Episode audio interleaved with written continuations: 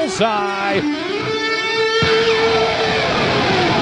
Live from the Annex Wealth Management Studios at the Avenue in downtown Milwaukee, this is Wisconsin's Morning News. Here's your host, Vince Vetrano. Bullseye.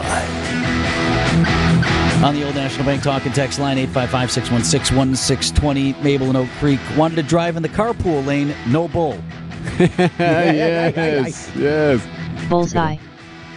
If I may, actually, you know how you have stuff at work, wherever you work, and sometimes you want to borrow something at work for your own personal use?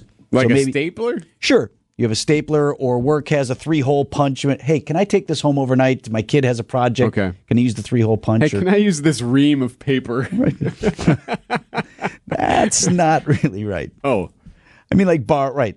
We have the company has we got a small business. The company has a pickup truck. Can I take the truck overnight to use it for, or whatever? I would like to borrow something of ours here in the company. Okay. I would like to borrow the Old National Bank talk and text line. 855-616-1620, Old National Bank, get old. I have a mystery at my house, and I would like to use the text line today to solve like that mystery. Kind of like ask your neighbor almost. Yeah, pretty much, all right? Is that all right? Can I do that? Please. I'm doing it.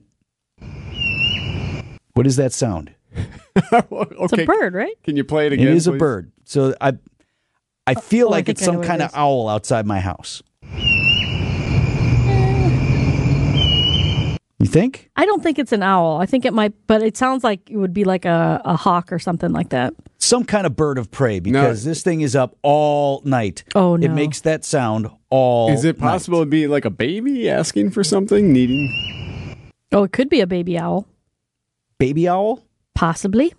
So I went on the internets, and I looked up owl sounds. There was a 4-minute cut of these are all the owls, and we put a little picture of this owl and that owl. Yeah. Didn't hear it.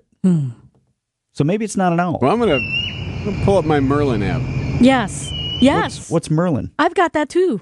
It's an app on your phone that you can check and record bird sounds, and it'll tell you what kind of bird it is. I don't need any app. I got the Old National Bank talk and text line. Right, somebody's gonna chime in and know and know what that is. Also, we can use your app. Thank you. I would just like to know. It's very active in the night. You're welcome. It's a bird. Can hear that guy. Thanks, Deb. Yes. Can hear that guy when I go to bed. I hear him when I'm getting up in the morning. Still out there having the time of his life doing something. So let's figure out what that is. 6:14 on Wisconsin's Morning News. 3 lanes all the way to Highway 60. The promise of that long-talked-about construction project now well underway north of Milwaukee and I-43. It kind of feels like they've been at this for a while. Our Debbie Lazica has an update on not only how long it will take to complete, but what this project is all about. Up and down the I-43 corridor, the public sees a lot of orange barrels, and understandably so, they think it's just one project. Wisconsin DOT's Regional Communications Director Dan Sellers says there's more than meets the eye. You have the I-43 Brown Street to Capitol Drive segment, which is rehabilitating old freeway pavement and bridges over the freeway. You have the I-43 URT bridge project from Capitol Drive to Hampton Avenue area, and then the big I-43 north-south reconstruction project to the north from Silver Spring Drive up to Grafton. Now, anyone that's driven on that stretch in the past few years knows that project was desperately needed. So overall, modernization is the name of the game, along with safety and functionality, of course. They kind of all have the same goal, and that's focusing on improving safety, mobility, and functionality. And they're doing that by whether it's implementing auxiliary lanes between interchanges, and that kind of helps with merging and weaving traffic, improving some of these entrance and exit ramps, and then just kind of modernizing the corridor to provide more of a safe and efficient transportation system. We've grown Milwaukee, and our roads need to be able to handle that growth. And that's what they're doing along the whole corridor. It's been in the pipeline for a while, too. Before any time construction begins, we're starting years in advance, whether it's looking at studies, planning, and just kind of seeing how we can bring this whole corridor together. So with these 3 different projects kind of taking place, we have some pretty smart engineers who work the Rubik's Cube of planning and funding to get all these things to go when they're available. And the big question is, when will it be done? The good news is the URT bridge project, the one in Glendale, that one's looking to wrap up later this year. The Brown Street to Capitol Drive segment, that one's getting done in 2024. And then the 14-mile stretch of I-43 north-south, I think we're looking to wrap that up in mid-2025. Now, I know it seems like a long time, but when you look at all the work they're doing and the scope of all these projects back to back, and they're still able to keep some traffic going through. Our teams are doing a pretty good job of allowing that to happen and working together with our stakeholders to get them to where they need to go safely. So hopefully soon it'll feel like this. Hey, look at this. Wide lanes. This is so luxurious. Yeah. Debbie Lazica, WTMJ News. Yeah, no doubt. Had to have the Seinfeld clip, Deb. Of course. So, all right. It's a tough drive through there, though, right now. And actually, if you're interested in it, it's hard not to get distracted, right, to look around? Yes, this is true, because, I mean, they got the new walls going up everywhere. Yeah, something you see all the time. There's even a new interchange. There's a whole new on- and off-ramp in Ozaukee County at Highland, right by Concordia. Yeah. So, yeah. Nice update this morning. News about your money. WTMJ Annex Wealth Management market update. Dow Jones Industrial Average was up about 38 points to 34,890. The NASDAQ closed up 76 to 14,019, and the S&P 500 at 4515. That was up about 17 points. Investment, retirement, tax, and estate planning from a fee-only fiduciary. Get help now. Visit annexwealth.com. Click on the Get Started button today. Wisconsin's Morning News, time to celebrate an everyday hero. Everyday Hero presented by Azura Memory Care and Assisted Living, transforming the culture of care, Azura Memory Care. This is when we celebrate the average John or Jane Doe who had no idea when they got up that morning that they'd be saving a life. Who do you got today? Today we celebrate Mattia Aguzzi. Mattia Aguzzi, an Italian man, 37 years old. He's a banker. He was walking with his girlfriend. They were headed to the bread store one fine morning when they heard commotion coming from a building up above. It's an apartment building complex, whatnot. You know, they're walking down the street and he hears screams or whatnot. He looks up and he sees 5 stories up a 3-year-old girl who's near the edge and the ledge of their balcony and kind of squeezing through it a little bit. And in instinct, you know, when you see that, when you see a kid that's kind of like, looks like they're walking into trouble or they're too close to the street, you know, and you're like, hey, you just automatically kind of go there. He instinctively ran underneath where this balcony was because it didn't look right. He could tell that there's some commotion up there and some concern and whatnot. And down she came. No. Yes.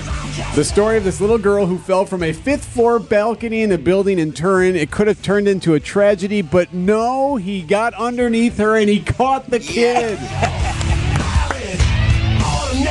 Initially, I didn't feel any sign of life. Then the baby started crying and I breathed a sigh of relief, added Aguzzi. He said he blocked her by cushioning the blow with his body. They both fell to the ground. Mom, there's pictures of the mom down below with him after he caught her, and she's just distraught, like, oh my God, my kid just fell 5 stories. He joked that it's a good thing he didn't lose weight because he used the weight of his body to help cushion the blow. Right. Here's my favorite part. Despite being swarmed by a plethora of well wishes, Aguzzi continues to maintain he is not a hero. Don't call me a hero.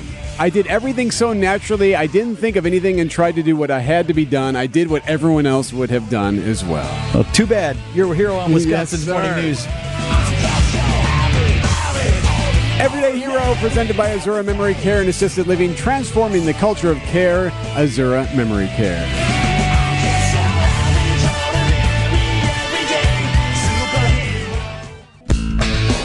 Can we officially scratch Blue Jay off the suggestion list for your bird that you keep hearing overnight?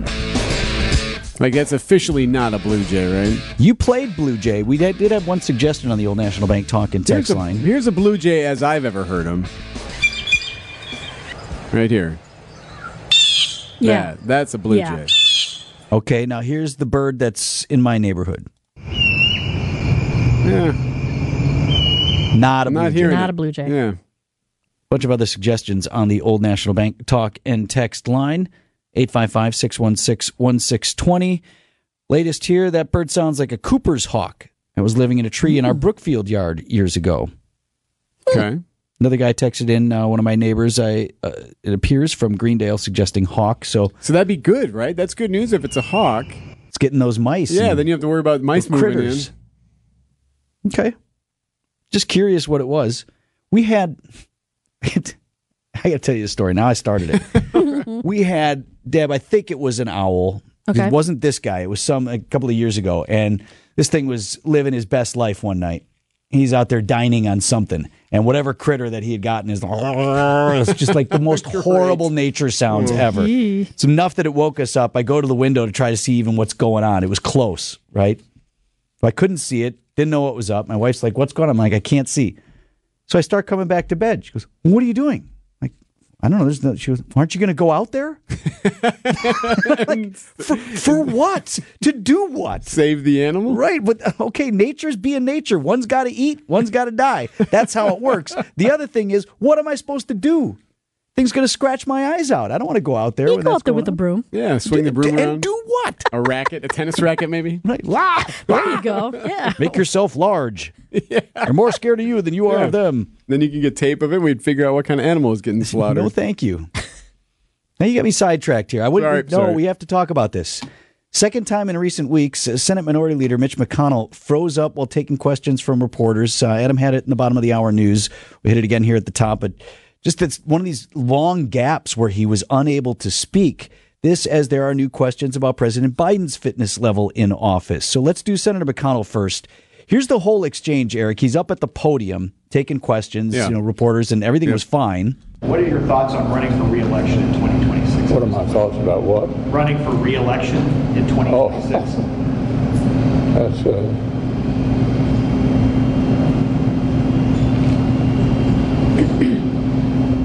Did you hear the question, Senator? Running for re-election in 2026? Yeah. Yeah, and then an aide comes in and says, we're going to take a minute. Well, maybe just the idea of running for re-election in 3 years made him short-circuit. I mean, right, of the questions to derail him, do the math on how old you'll be if you run again in 3 plus 6. And just off the bars and tone. We're getting a signal, but there's nothing happening. So you're blaming the question. A little bit. Oh, what about you? Never talk about the old Democrats are old. Oh, okay. All right. Okay. New book out, excerpts critical of President Biden. You also had California Democrat Senator Dianne Feinstein had to be told how and when to vote. ABC's Morgan Norwood wraps both of those here. McConnell is not the only politician whose age is raising concern. 90-year-old California Senator Dianne Feinstein recently appeared confused during a vote. Just say aye. Okay, just aye. Thank you. And a new book about 80-year-old President Biden by Atlantic staff writer Franklin Foer claims Biden, in private, would occasionally admit that he felt tired. The White House yesterday dismissed speculation surrounding the book.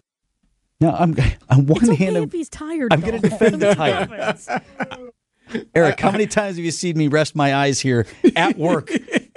And all I do, you're half his age, right? And I'm just on the radio. Like, this job is, it's not the president of the United States. I'll defend tired. Anybody who's in that job who's not tired, you're doing it wrong. Wasn't it funny though? There's issues there with Senator Feinstein too, but at the same time, I guarantee you, there's a lot of senators and lawmakers that have been told which way to vote before.